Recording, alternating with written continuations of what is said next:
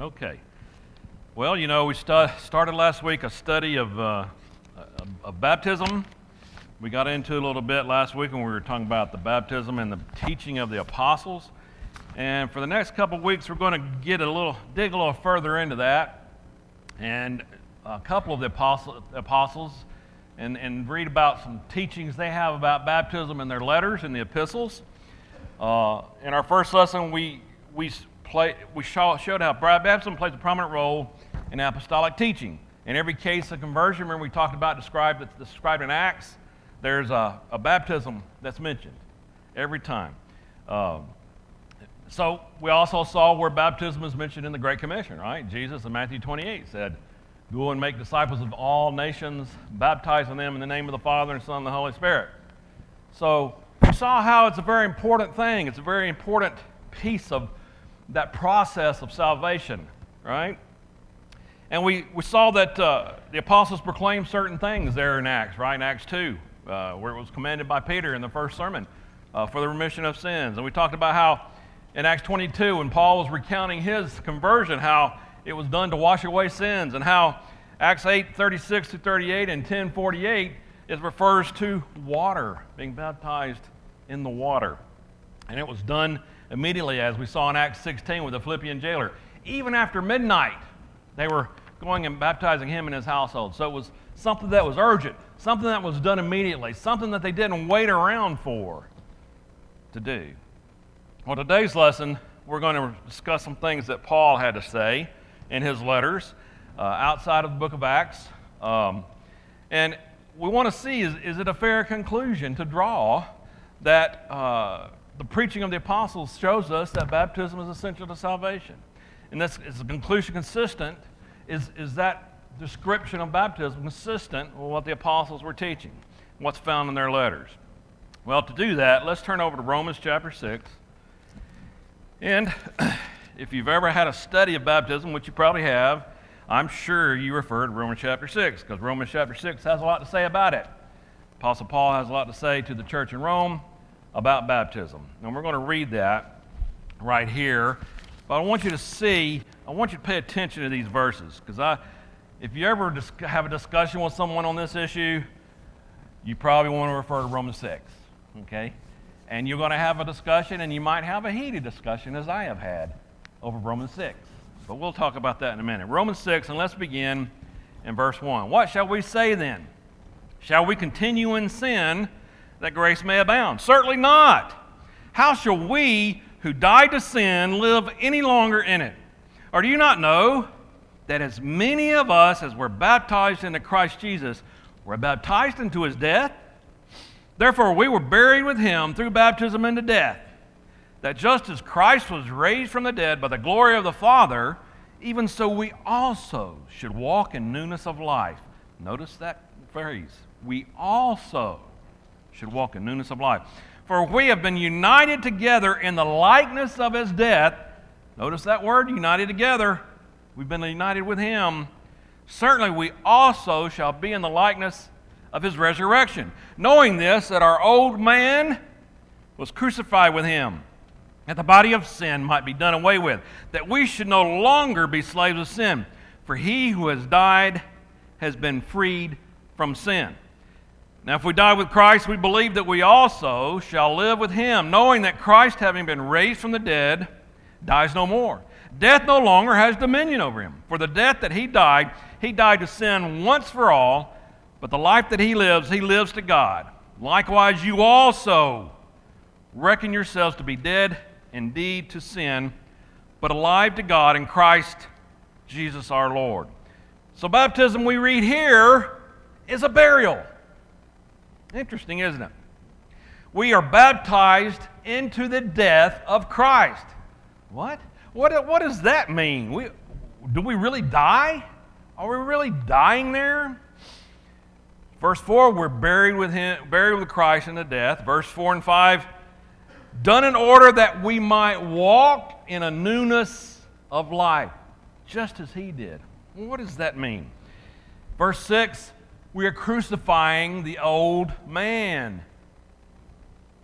That body of sin may be destroyed. And then verses 7 through 11. Therefore, it frees us up from sin as we die to sin, that we might do what? Live freely in Christ. Interesting, isn't it? Interesting phrases to refer to the act of baptism, what it, what it really means. Now, sure, we're not dying physically, it's symbolic, but we are being buried with Him and we are crucifying that old body of sin when this occurs. Something you need to note about that. Paul does not say, notice this, he does not say that that baptism symbolizes something that's already occurred. He doesn't say that. In fact, on the contrary, it seems to me the purpose of doing it is to do that, right? Is to wash those sins away, crucify the old body of sin, be dying to the old body of sin, dying to sin, raised a newness of life. Paul doesn't say anything like that. If you might have heard that before. You might have heard someone say that, that, well, he was already saved. This is just his symbolic act to show his faith. Verse 4 says, We were buried with him through baptism into death. It's a baptism where we were buried to Christ into his death. Therefore, we die to what? sin. In other words, that's when this occurs. That's when the sin is washed away. We are dying to it. We are symbolically showing we are dying to sin. The sins are being washed at that point. Note also how he prefaces his remarks in verse 3 there. He says, As many as were baptized in the, Greek, in the Christ Jesus were the ones who received this blessing not the ones who are not baptized, not the ones who say a sinner's prayer. It's those who are baptized into Christ who receive these blessings. What of those not baptized? Well, remember how we talked about the correspondence truth philosophy? It's either true or false, right? One or the other. If you're baptized into Christ, you receive these blessings. If you're not, you do not.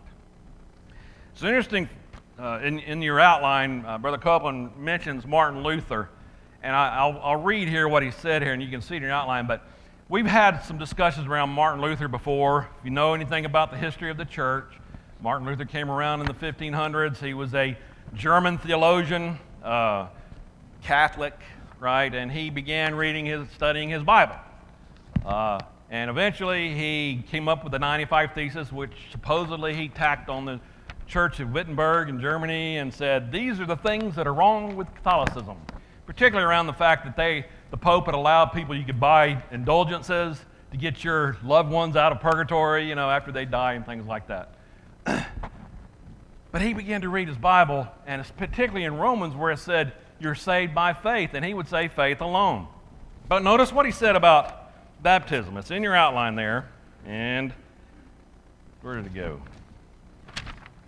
Yeah, on the second page, and this is Brother Copeland mentioned because he does have some interesting things to say about baptism. You might have heard Martin Luther say his famous phrase, faith alone. You're saved by faith alone, right? Well, that works. And we'll get into that in a minute.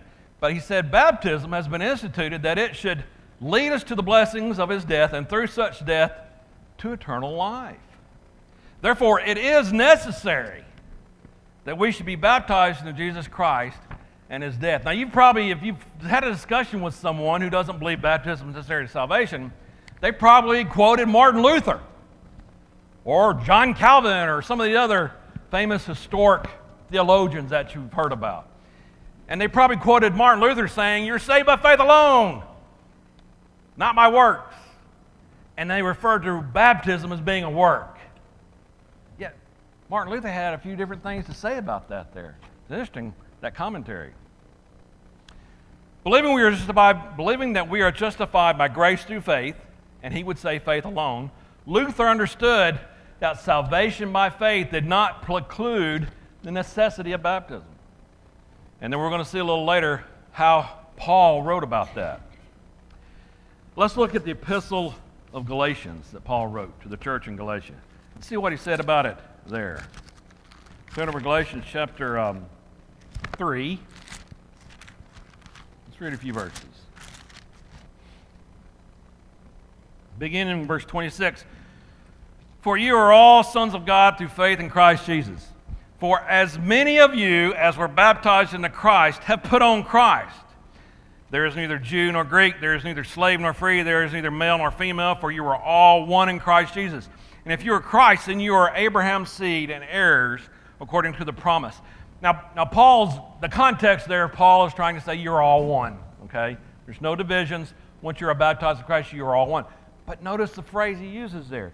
For you are all sons of God through faith in Jesus Christ. For as many of you as were baptized into Christ have put on Christ. So you see, from this verse, we see we put on Christ when we're baptized. Interesting, isn't it? It's not when we say a sinner's prayer. He doesn't mention that. He doesn't say when you pray, you become a Christian or you put on Christ. It's when you're baptized. Baptism is how we put, him on, put on Christ. Baptism is involved in a process of becoming a son of God. Hmm. We talked about that a lot, right? We talked about how we're in the kingdom. The church on earth is part of the kingdom of heaven, where Christ is reigning in his kingdom now, and how we become children of God when we become part of that kingdom. We'll talk a minute about how we get into the kingdom. We read that in John 3, right? We'll look at that in a minute. The for that begins verse 27 there begins an explanation as to how we become sons of God through faith. Baptism is therefore the means by which we put on Christ and become sons of God. And we'll read from John 3, that's how we get into the kingdom. That's how we become part of the kingdom of heaven. Interesting, isn't it? Paul wrote, For as many of you as were baptized into Christ have put on Christ. For as many means no more or no less. One or the other, right? Only those who have been baptized into Christ have really received Christ into their lives. Now you can say, well, you can pray him into your heart, all these things. That's not what Paul says here. He's writing to the church in Galatia, he's saying, this is how you put on Christ. Many of you, for as many of you have been baptized in him, have put him on. Many will teach, well, you can receive Christ by just saying the sinner's prayer, but we don't see that in the Bible anywhere. That's not taught in the scriptures. Rather, one puts on or receives Christ when they are baptized into him.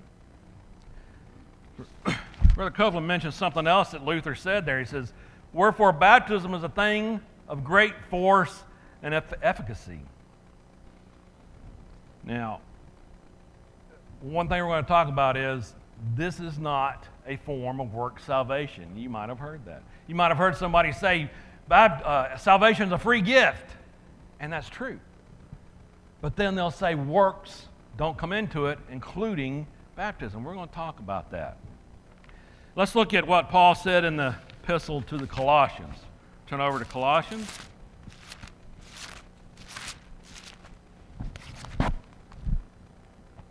And we're going to look at chapter 2.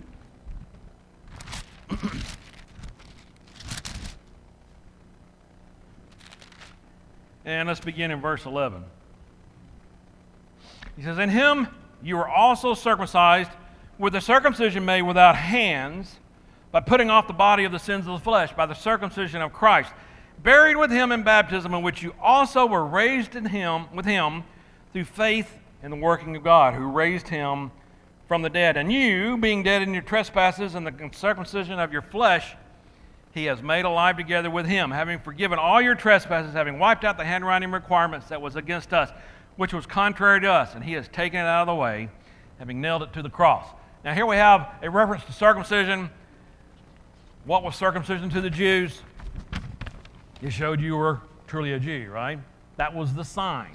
That was what every Jewish boy, baby boy, went through. Any proselytized Jew would have gone through that to show that they were Jewish, that they were practicing Judaism. Now we have a reference here to baptism that's kind of comparing it, right? a spiritual circumcision in which sins are cast away, a burial with a Christ, and also a resurrection with him. There he is, just like he was talking about in Romans 6. There's that burial and resurrection again. Made effective through faith, and notice this in the working of God, in which God makes us alive together with Him having forgiven you all your trespasses. Now, what did I just say there? I was just talking about the fact that many will say baptism is because it's a work. You can't receive salvation through works, which is true. But baptism is not a work, at least not of a man, right? Baptism is a work of God. Oh, sure, we have to make the effort to obey. We have to make the effort to go forward and say, I want to be baptized in the name of the Father, Son, and Holy Ghost. But that's not a work. You're simply obeying the commands. The work is God, is done by God.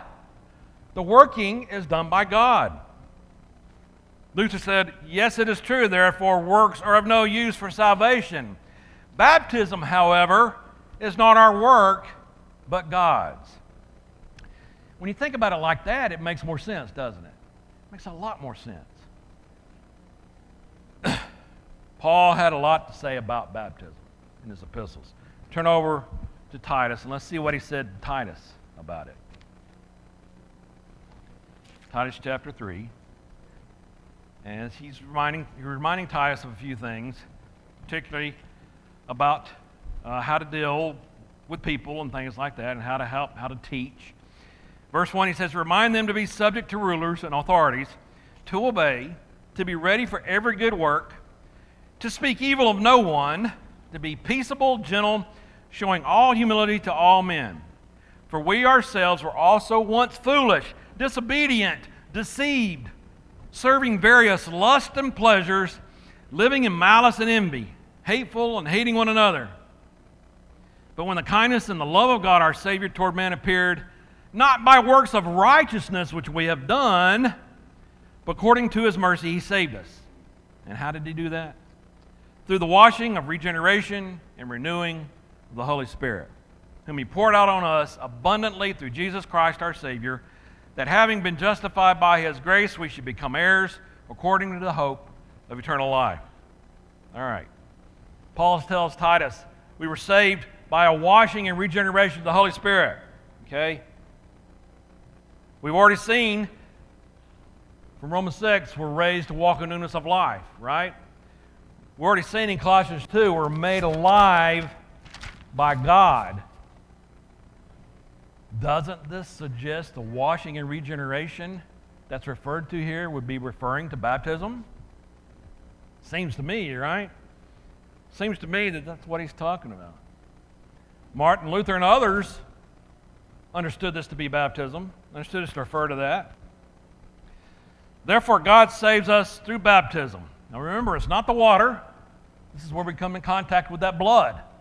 Water doesn't do anything other than just, that's our symbolic burial. We're being buried in his death, right? We're being washed by his blood. But it's also a renewing of the Holy Spirit. You see, it's not just the water that's involved here. God is at work. Spirit is at work, regenerating us to walk in newness of life. And you might say, well, how does that happen? Well, it is an interesting question. Turn over to John, and let's see what Jesus said to Nicodemus. We studied this back a little bit when we were studying the John, book of John. But let's go back to John 3 and begin reading again in verse 1. There was a man of the Pharisees named Nicodemus, a ruler of the Jews. This man came to Jesus by night and said to him, Rabbi, we know that you are a teacher come from God. For no one can do these signs that you do unless God is with him. Interesting how Nicodemus recognized who he was through the signs. Jesus answered and said to him, Most assuredly I say to you, unless one is born again, he cannot see the kingdom of God. Nicodemus said to him, How can a man be born when he is old? Can he enter a second time into his mother's womb and be born? Jesus answered, Most assuredly I say to you, unless one is born of water and the Spirit, he cannot enter the kingdom of God. That which is born of the flesh is flesh, and that which is born of the Spirit is spirit. Do not marvel that I said to you, you must be born again. The wind blows where it wishes, and you hear the sound of it, but cannot tell where it comes from and where it goes. So is everyone who is born of the Spirit. What is Jesus talking about there? Well, it kind of sounds like what we just read in Titus, right? Being born buried with him in baptism, raised in newness of life through the working of the Holy Spirit. No, we're not, we don't go back in the mother's womb physically to be born again. Spiritually speaking, we are born of the Spirit through our baptism. Now, you might have heard many say, well, he's talking about Holy Spirit baptism. Hmm. Then what's the water part there? I mean, why would he be saying unless one's born of water? We're obviously born, right? We're obviously already here. I would be referring to that again if we had to do it again. Make any sense? It must be talking about what he's referring to there in Titus, is it not? You see, it's not our work, it's the work of the Spirit. God is at work transforming us, forgiving us our sins through his Son, through the blood of Christ, and raising us to walk in newness of life. It's not a work. It's not a work on our part. It's a renewing of the Spirit leading us into the kingdom. This doesn't occur because we've earned it. This doesn't occur because we decided to do it, other than the fact that we're obedient to Him. This plan has been laid out by God. This plan has been laid out by God through the apostles and the Spirit, commanding us to do it. Baptism is not a work of righteousness by virtue of which we earn salvation. It Doesn't happen. We are saved by the kindness, love, and mercy of God. It's God's mercy that saves us, which He does through the washing and regeneration of the Spirit. Makes sense? Seems to me. Yet I've been in many discussions where that was a heated argument right there. Heated argument saying, no, that's not water baptism, that's Holy Spirit baptism. We're not going to get into that today, but we will in our study here what Holy Spirit baptism really is. But that's a big discussion. In fact, you might have heard someone say, even in Romans 6, he's referring to Holy Spirit baptism. I've had a person tell me, whenever he says you're baptized into Christ, that's referring to Holy Spirit baptism. Well, how do you know that? Well, we just do. Interesting. We'll discuss that later. But that's not what he's getting at here. We're baptized into Christ through his work. Read on there and and let's back over to Titus and let's read on there. Well, actually, I did read on. Let's read it again.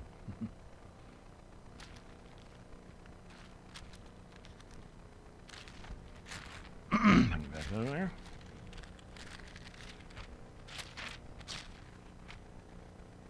Uh, beginning of verse, uh, uh, verse 6 there.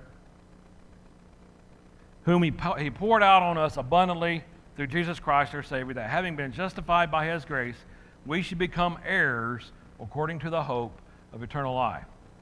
This is a faithful saying, and these things I want you to affirm constantly that those who have believed in God should be careful to maintain good works. These things are good and profitable to men. Now, it's interesting how he would even refer to good works in that phrase, right? Because so many would say we're saved by faith alone, and that's true. But we know from this passage and James that we show our faith through our works, right?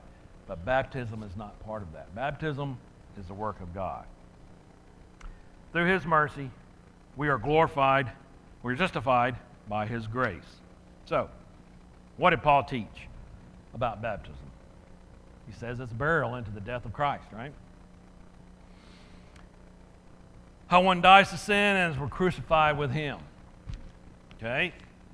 A resurrection with Christ so we can rise to walk in newness of life. A putting on Christ, thereby becoming a child of God. And as I've mentioned many times, we get into the kingdom. I mean, we have to be in the kingdom to be children of God. Not everyone is a child of God. You may have heard that phrase.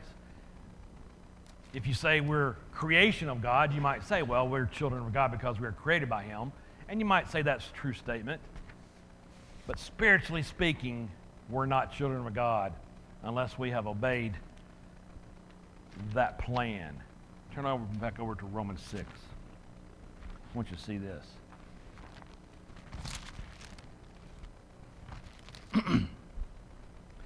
so I was uh, finished in verse 11. Let's start at verse 12 where he says, Therefore, do not let sin reign in your mortal body, that you, you should obey it in its lust.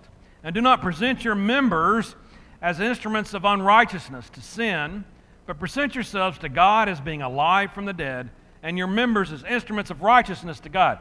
For sin shall not have dominion over you, for you are not under law, but under grace. Once we are baptized into Him, we are dead to sin. Now, that doesn't mean you're not going to sin, but we become a new creature, washed free, new clean slate, and we begin our walk with Him. Dying, dead to sin, newness of life, not using our bodies as instruments of unrighteousness, but turning, repenting, changing our hearts, changing our minds, allowing Him to transform us into His likeness. And in verse 15, what then? Shall we sin because we are not under the law but under grace? Notice Paul's answering some things that were going on here in Rome, right? They were continuing to sin because they're saying, well, I'm forgiven. I can sin. Big deal. Will be. He said, no, certainly not. Do you not know that to whom you present yourself slaves to obey, you are that one's slaves whom you obey, whether of sin leading to death or of obedience leading to righteousness. We saw this in John, right? Jesus said, The truth shall make you free. Free from what? Sin. Free from the slavery of sin. You're going to be a slave to someone. You're going to worship someone. That's just how we are. It's going to be God or it's going to be Satan. It's going to be truth, life living in Him, in Christ, or a life living, lived in sin. And then he goes on and tells those in Rome, But God be thanked that though you were slaves of sin, yet you obeyed from the heart that form of doctrine to which you were delivered. What is he talking about there? Well, he just told you in the first part of chapter 6 that form of doctrine that you obeyed. You repented in your heart, and you were baptized into Christ. Now you're free from sin, just like he's talking about. So it doesn't occur until that happens, right? It doesn't occur until you obey that form of doctrine. Not your work, it is the Spirit that's doing it. He says, I speak in human terms because of the weakness of your flesh. In other words, it's hard for you to understand these things. But just as you presented your members as slaves of uncleanness and of lawlessness, lawlessness leading to more lawlessness, so now present your members as slaves of righteousness for holiness. Yes, sir.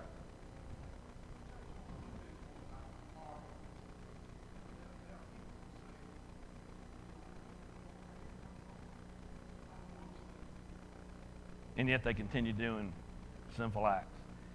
Yes, yeah, absolutely. Brother Iverson saying, yeah, there's many that say, I have the Lord in my heart, and they'll they act like a, a heathen, right?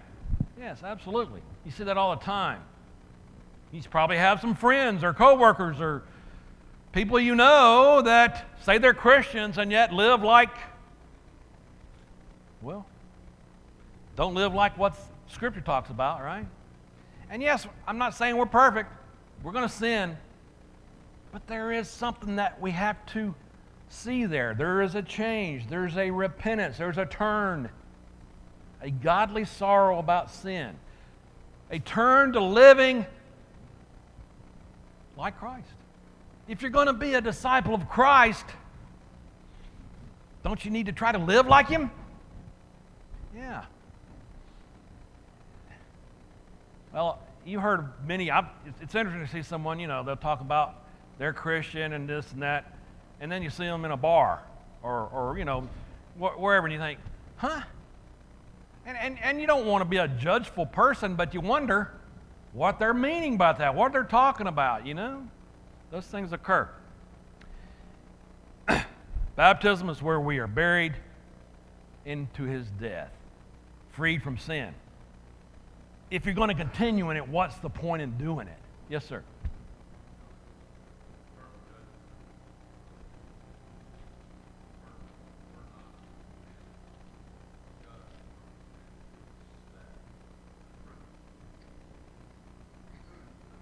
Yeah.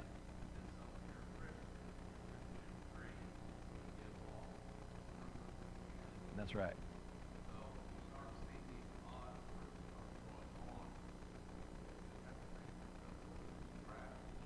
Yeah. Yeah. Good point.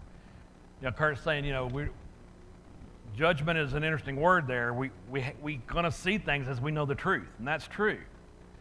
As you gain revelation, as you learn truth, and we talk about that, that's our standard, right? We, a couple weeks ago, we were talking about what is truth. We know things simply by observation, but there's some things we don't know in the flesh. And we have to have them revealed to us, right? For instance, what is sin? We don't necessarily know what sin is except through the word that's been revealed. So when we know these things, we see what's going on and we think, well, that's not right. Right? Because the world says this is truth and we see, no, that's not what the standard shows us. That's not what we see in the word. So, yes, we don't want to be judgmental, but we have a certain discernment that we have gained because we know the truth now. Right? Makes sense? So, yeah, we're going to see things that we just know are not right. It's interesting, isn't it? We're not the ones to judge, but we are commanded to take care of one another. We're commanded to rebuke a brother who's in sin. Since we know that, we can discern the truth. We should be willing to go to someone and say, Look, I, I know I'm not perfect, but I see some things going on in your life that if you don't change, you're not going to be spending eternity with God. That's true love right there, guys. That's the true love. The world doesn't understand that. The world doesn't see that. But we do. Yes, sir.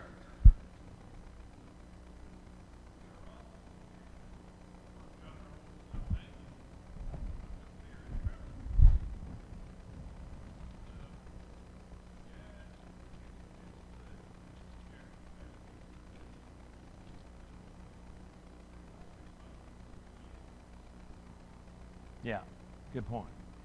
We are to do that, working out our salvation and trembling. That's what Brother Bill is talking about. What else does putting on baptism mean? Well, we t- mentioned a spiritual circumcision in which our sins are cut away. You might think of the Lord as being the great physician. He's been called that, right? When we are buried with Him in baptism, raised in newness of life, our sins are cut away. We are circumcised in the heart, circumcised in the spirit, not in the flesh. That's no longer part of it. Paul spends a lot of time in Romans and a couple other epistles rebuking the Judaizing teachers who are trying to say to Christians, you got to be circumcised. He's talking now it's of the heart. It's a circumcision of the heart. And through that baptism, we cut those sins away. It's a working of God whereby we are buried with Him and raised with him. Okay, so if all this happens when one is baptized, how can you say it's not necessary? I mean, maybe some of you are thinking that right now. I don't, I don't know. How can you say it's not necessary if it's so important in the first century? Sadly, many will say it's not necessary, and they misunderstand those of us who say it is, right? I've had discussions with folks who say it's a work or you're trying to be regenerated through works. You're trying, you're, you're calling a water baptismal regeneration. I can remember one specific several years ago I had with a gentleman at work. And I, when I told him, I said he, he'd heard of the Church of Christ, you know, and he thought we were a cult, especially saying we're a cult, you know. And he was saying, You guys, think you got to be baptized and all this works. You got to do all these works to be saved. That's not true. And I says, No, we don't. That's not true at all. You've been told wrong. I said, It's not the water that has anything to do with it. We're, that's how we get in contact with the blood. That's how we are saved by Christ in his death. We're buried with him. Referred to Romans 6. I said, Oh, well, I didn't know that. Well, that sounds okay then. See, it's interesting to even someone who doesn't believe that, when you explain it like that to them, it makes more sense. There are many who don't understand what we're talking about when we say that. When we truly believe in salvation by grace through faith, Ephesians tells us that. Uh, they misunderstand people like Martin Luther, who's he did coin the phrase, you know, we're saved by faith alone. And we have referred to him probably many times and we're saying that he's saying baptism is not necessary. Yet in many of his writing, I think particularly later on, as he, be, as he continued to study and things, he talked about how baptism was necessary. Many un- misunderstand that and will, and will use him. You know, there's, there's a Lutheran church named in his honor, which he didn't like, actually. But they would say, no, baptism is not necessary.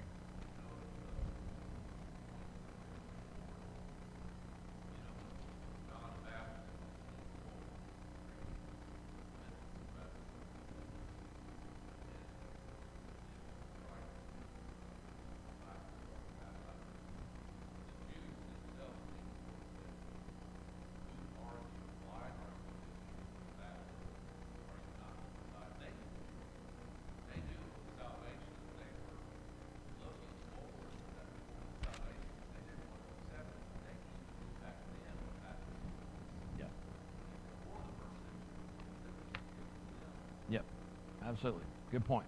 Now, Kurt's saying they knew that in the first century what John was talking about with baptism, repentance, and so forth. And we're, it's interesting you mention that, not today, obviously, but in a couple weeks or so, we're going to study about the many baptisms that you read about in the Bible and how that kind of changed when we get to the New Testament. We'll talk about that. You had a baptism of Moses, even. You had a baptism of John the Baptist and others. I think total, there's seven or eight mentions of different types of baptisms.